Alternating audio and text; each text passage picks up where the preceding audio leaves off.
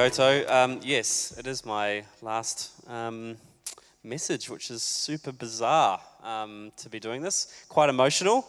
Um, not overly emotional in front of people, but it's happening. So there we go. Um, yeah, moving to Australia. Um, but, you know, end of year can be very nuts. Like you, you, don't really know what's happening uh, with everything being crammed in the end of the year. So if I don't get a chance to say it properly, I do want to just say that being part of this community over the last five years and serving has been one of the greatest joys and privileges of my life, and that's no exaggeration. So thank you so much for everything. Oh, yeah. stop. Stop.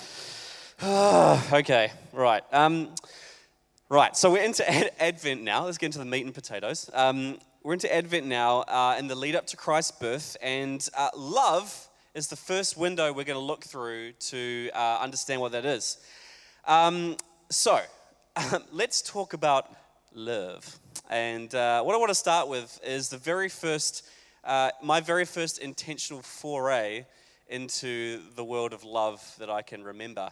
Uh, this was on Valentine's Day when I was 12 years old. Um, this does not end well, just in case you're wondering.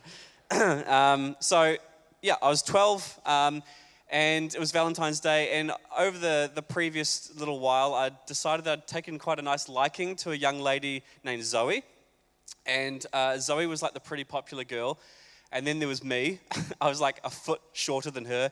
And uh, I looked about eight years old, and I had like these gelled, slick down curtains. Because um, everyone in England had that. I was living in England at the time. I was like a real sad David Beckham imitation or something like that. Nothing's changed.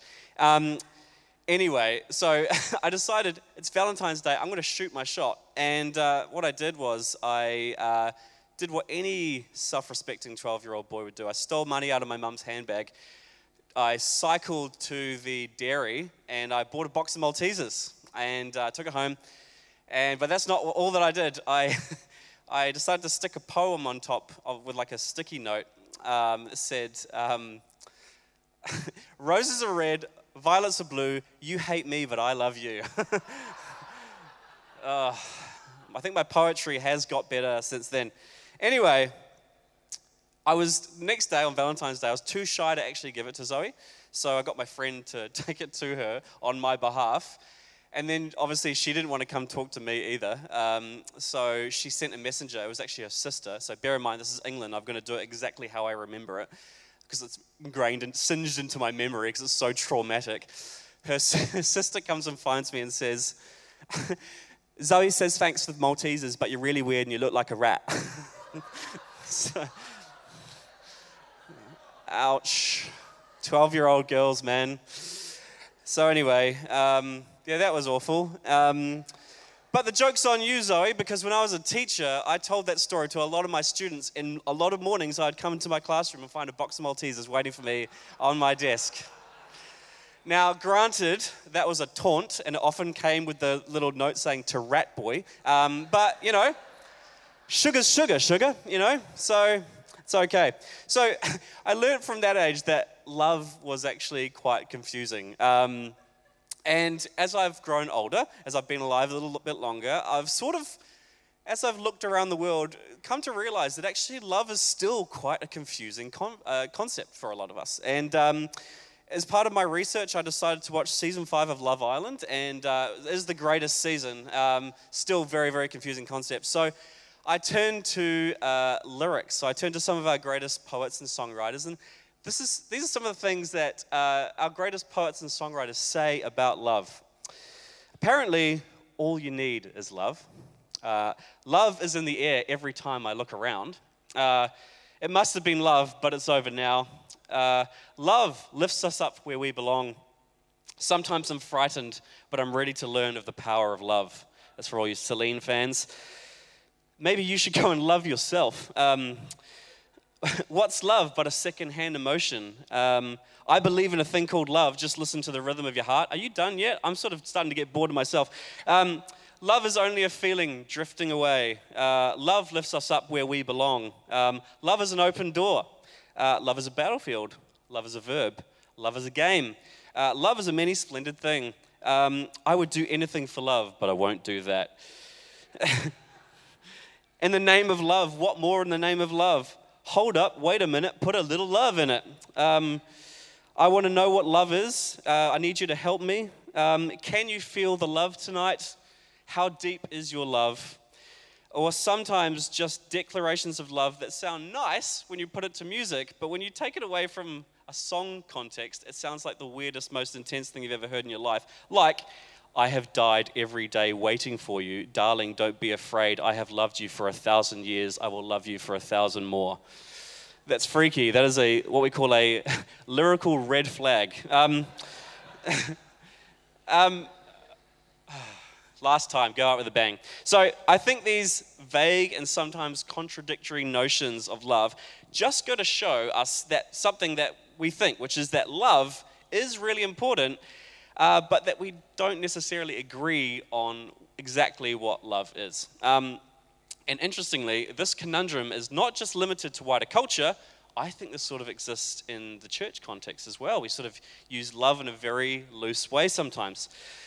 So, I hate to do it, but sometimes our, worship songs often exhibit um, these kind of confusions. Is heaven and earth meeting really like a sloppy wet kiss? Um, is God's love, seriously though, is God's love really reckless? Is that the adjective we want to use? And, and what is my response to it supposed to be? Um, if God loves me, is it enough to just believe it and get on with my life? Um, is it like some sort of cosmic pat on the back? Um, I think often we like the idea of God loving us without really doing the work of coming to understand what this love actually is. So, what is the love of God? And I think, particularly in today's spiritual climate, um, we've got, a, I think, an attitude towards it where uh, it doesn't actually matter too much what we believe, like the contents of our faith, as long as we're kind of a loving person. That's what really is important. Um, and so I found actually these lyrics this week, I came across them, which I think really sums up this kind of attitude. So this is by an artist called Rachel Louise, and she says, Even though I'm not religious, I just had a talk with Jesus Heaven knows he used to make me sad, but he told me from a distance while I questioned my existence, it's enough to love and get love back, and I can believe in that. So, you know, read between the lines what's happening. It doesn't really matter what you believe, don't need to worry too much about the dogmatic stuff. As long as you sort of love people, that's probably okay.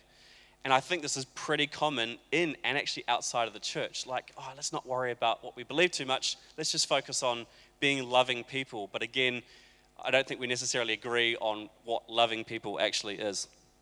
And, and again, this is in the theological world as not, well, not just in songs. This is uh, by a, a theologian called Derek Flood. He says this Of course, we can argue over what the Bible says, but one thing is utterly clear Jesus teaches us to love people, not hate them, not make them feel hate, and not to stand by while that is happening. From the perspective of the New Testament, there is simply no room for doubt on this. There's actually no room for doubt on a few more things than just loving people, I think. So it's interesting that this kind of exists in all these different spheres. but is it enough to love? Um, don't we have to know some things about God too? Um, isn't being a Christian more than just being nice to each other? Uh, this is not a new conversation at all. And one of my personal frustrations is that often these sort of conversations frame themselves as being quite a sophisticated response to uh, what they feel is like limiting Christian theology. Um, but actually, this sort of conversation has been around for a long, long time. And what I want to do is actually just give you an example from something exactly like this from 500 years ago. People say exactly the same thing. So I want to introduce you to two people. On the left here, we have John Calvin, and then on the right here, we have a, another guy called Sebastian Castellio. And these were two theologians that were having basically this exact same conversation 500 years ago. So, John Calvin, who's probably the more well known, uh, he was really involved in the Protestant Reformation. And at this time, uh, it was a heavy critique of the Catholic Church, uh, which essentially had been using church functions in in a way that didn't really match up with the gospel. And so you had all these reformers basically saying, hey, we need to remember what we're actually about and actually have church function in a way that reflects that. Um, so, Calvin was one of those important figures. Um, and what really became important for John Calvin was inner transformation. Uh, but what happened within that process is that for the first time, authority stopped being something that was in the church and authority about what was true became centered on each individual. So that was a really big shift 500 years ago. And we actually stand in the legacy of a lot of that today. And Calvin took this even further. Um, and he wanted to locate the real a source of truth, particularly in your mind. Like what you believe is the most important thing. So he said, you know, believing the right things about God is the most important thing. And sometimes, for Calvin, unfortunately, he supported like quite violent opposition to the people that didn't believe this. And so he was heavily criticized for that. So, because what the most important thing was actually believing the right doctrines and not how those actually got reflected in your life. So, enter Castellio. And Castellio was a student of Calvin, um, and he was more interested in a lived life. Uh, and he saw that with an increased emphasis on just sort of ideas, people became less interested in loving well and started to look like the tyrants they were actually supposed to be opposing. Um, and he said um, these words I do not see how we can retain the name of Christian if we do not imitate his clemency and mercy. And I think he's got a point. You know, if we don't love, sort of doesn't matter what you believe, you're not sort of reflecting that in your life. So perhaps you can understand where, where Castellio is coming from. Um, so instead of giving superiority to doctrine, he saw Christianity primarily as a religion of love uh, but that the Christian language was just there to kind of explain this religion of love. But the language wasn't that important. And we can see what he's getting at. Um, but my hunch is, is that our culture would kind of be more on the side of Castellio right now and be like, actually, yeah, Castellio's right. Maybe it doesn't matter so much about what we believe. But there's a problem with that. It's a sort of a misunderstanding of what Calvin was saying, I think. So for Calvin, the only reason we know what love even looks like is because God has first shown us. Um, so theology and a lived life actually needs to come together, even if he went too far with some of that. Like he's not perfect.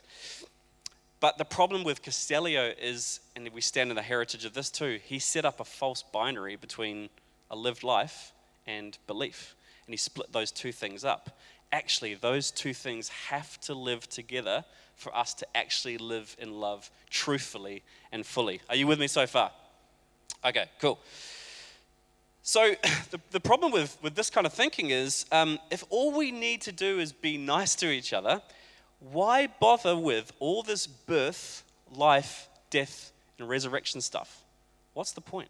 Why, why do all of that if God could just say, just be cool, you guys? you know? Um, because, I think, and this is really important, major, major element of the gospel message is that we can't actually love well. We don't have it in us. We can't really do it. We can't hold our end of the bargain up. Um, we don't love God and others in ways that we should. Um, we can't uphold our end of the bargain. We actually need God's intervention. So, this belief stuff is absolutely essential to knowing what love is. So, what then is the love of God? Do we, do we have some sort of definition? Well, probably the closest thing that we have to a definition in Scripture is one word that keeps popping up again and again to describe the type of love that God is. And it's this word, hesed.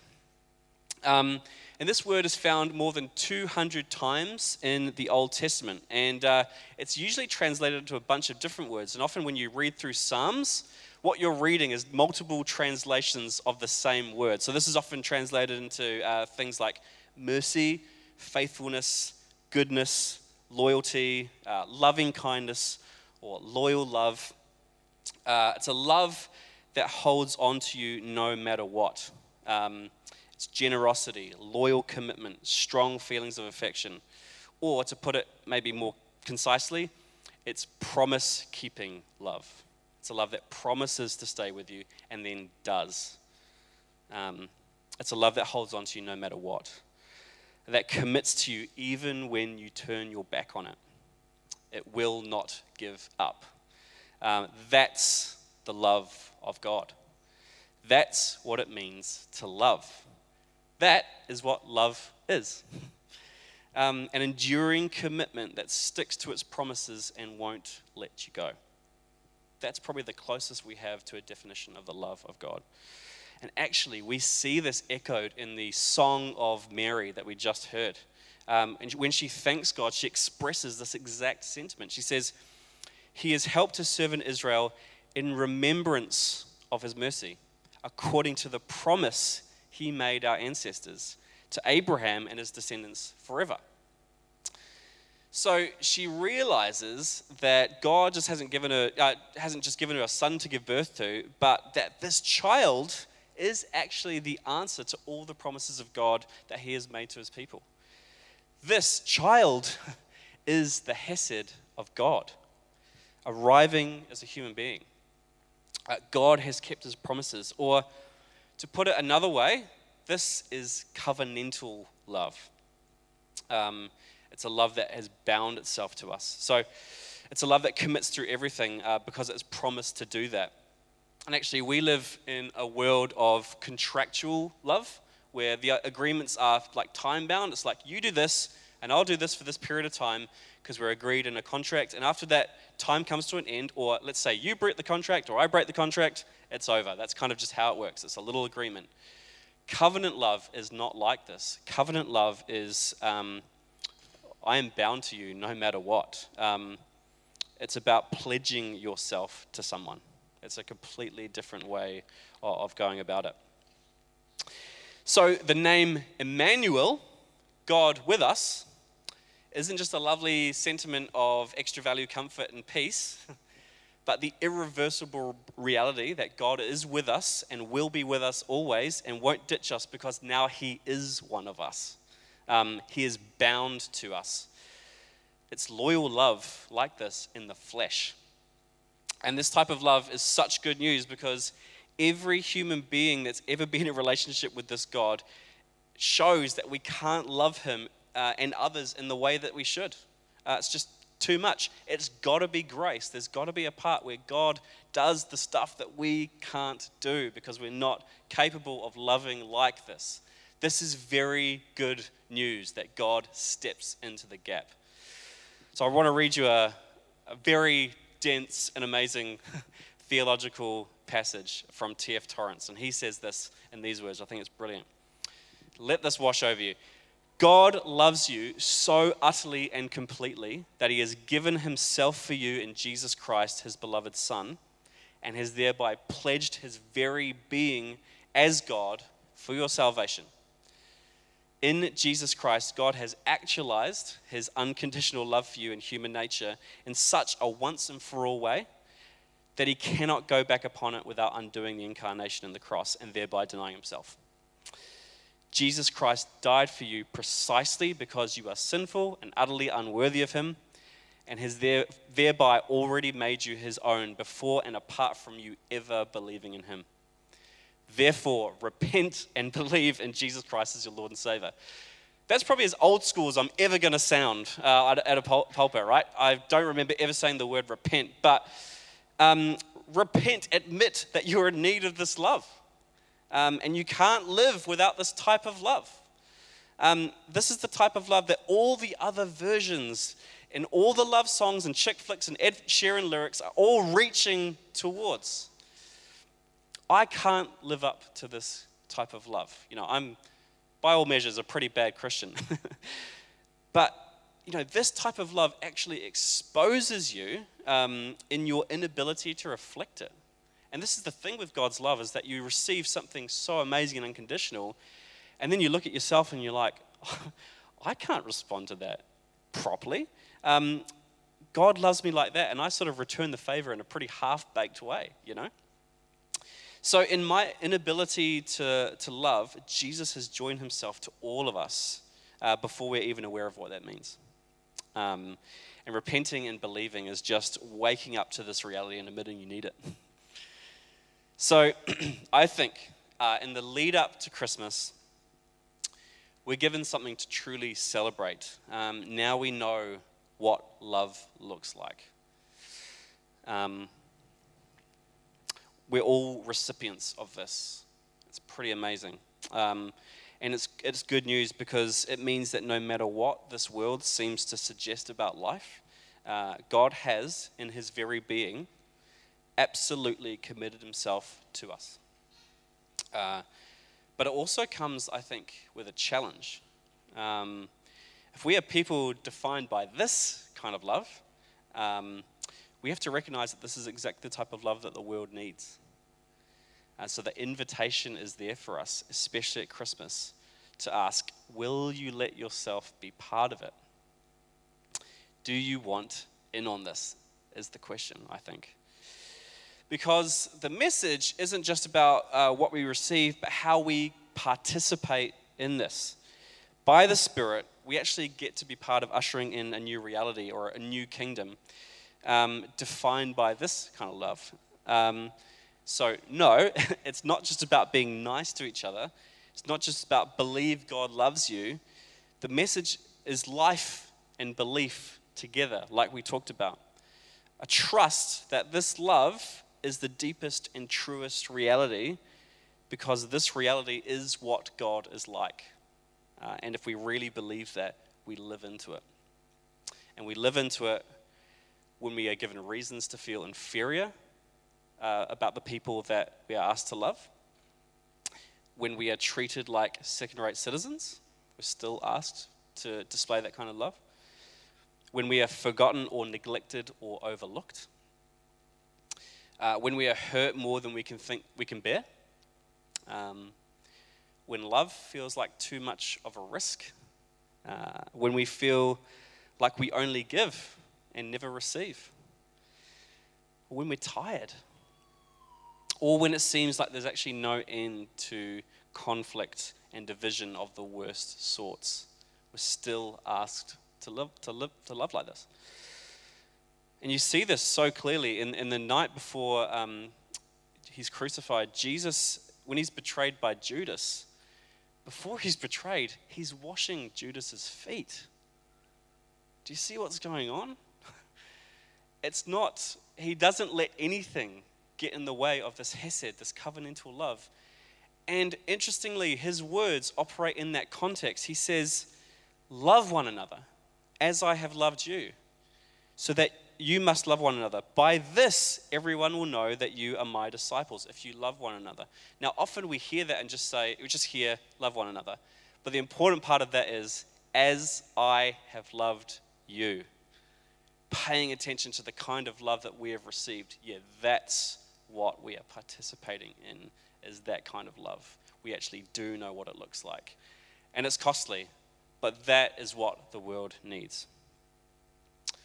So, Christmas uh, is a celebration that, you know, God's love has come in the flesh, and we are asked to believe it. Uh, and that means to take it seriously by not just protecting the definition theologically, but to realize that we are in need of it ourselves, and then to begin to show this to the world. So, again, to repent is to accept how deeply loved you are by this God in all your rebellion and weakness. So, let me just read to you. Um, I've just got a few reflection questions as we come to an end. So, feel free to make yourself comfortable, close your eyes, listen to the Spirit, see what God might have to say to you as we think about this type of love. I'm just going to ask you a few questions and we'll see, see if God wants to say anything to you. So I've touched on a couple of things here, but maybe you need something in particular today. Maybe you want to ask God um, for some sort of revelation or some sort of um, awareness of the reality of this kind of love. Maybe you've got to a point where maybe you don't you're not able to believe that this kind of love uh, really is around. Maybe you need to feel that in a new way. Maybe we need to ask God to come to you in that way. Maybe uh, you are sick of playing it safe. maybe you're one of those people um, who once, maybe a long time ago, you were once really captivated by this love and you realized how deep and wide and just how much love was for you. Um, and you are often lost in the wonder of it. Um, maybe life just happened and you feel like you've lost that first love. Maybe God wants to say to you, actually, that's the reality I want you to discover again. And Christmas is this invitation. Maybe uh, you need help by the Spirit to love in the midst of hurt. Maybe you are feeling a bunch of different things. Maybe life has come at you in some pretty unfair ways. And you need God's Spirit to say, I need to participate in this Hesed love because I can't do it by myself. And if none of that feels like it's speaking to you, um, maybe actually we need to have a, maybe a stronger commitment to pray for our church, um, to show us new ways, not just to put on great services as we've talked about, um, but to also, as disciples of Jesus, to be known for this kind of love. Um, so maybe something about that is speaking to you too. St. Augustine's is being called into this, I think. Just want to share one more story and then um, I'll pray, and that'll be it. Um, just want to tell you a story of a, an explorer called uh, Ernest Shackleton who uh, visited the Antarctic um, at the beginning of the uh, 20th century um, and was reported to have recounted the following. He said, uh, Shackleton said that his worst moment occurred one night in an emergency hut. He and his fellows were lying there, he rather apart from the rest. Uh, they had given out the ration of the last biscuits. There was nothing more to divide. Every man thought the other was asleep. He sensed a stealthy movement and saw one of the men turning to see how the others were faring. He made up his mind that all were asleep and then stretched over to the next man and took uh, his biscuit bag and removed the biscuit. Shackleton lived through an eternity of suspense. Would he, uh, he would have trusted this, uh, his life in the hands of that man. Was he turning out a thief under terribly tragic circumstances, stealing a man's last biscuit? Uh, then Shackleton sensed another movement. He saw the man open his own box, take the biscuit out of his own bag, and put it in his comrade's. Ugh. And then return the man's biscuit and stealthily put his bag back at the man's side. Shackleton said, I dare not tell you that man's name. I felt that act was a secret between himself and God. Mm. That's Hesed love. That is giving yourself to others. And that's what we're being asked to, to enter into. It's amazing. It's what the world needs. This is what we're here for. So let me pray for you for the last time and yeah. Lord, thank you that uh, we cannot search the sheer scale of your love for us. And just how committed you are to us. And thank you for binding yourself to us in the person of Jesus. Um, and thank you that we know what love is. Um, we know what we're really longing for, and that you offer it to us. And Lord, would you uh, give us the strength and the joy um, to enter into that love, to be known for that kind of love as well. Help us to accept the invitation uh, that you want us to join in with you in that. Amen.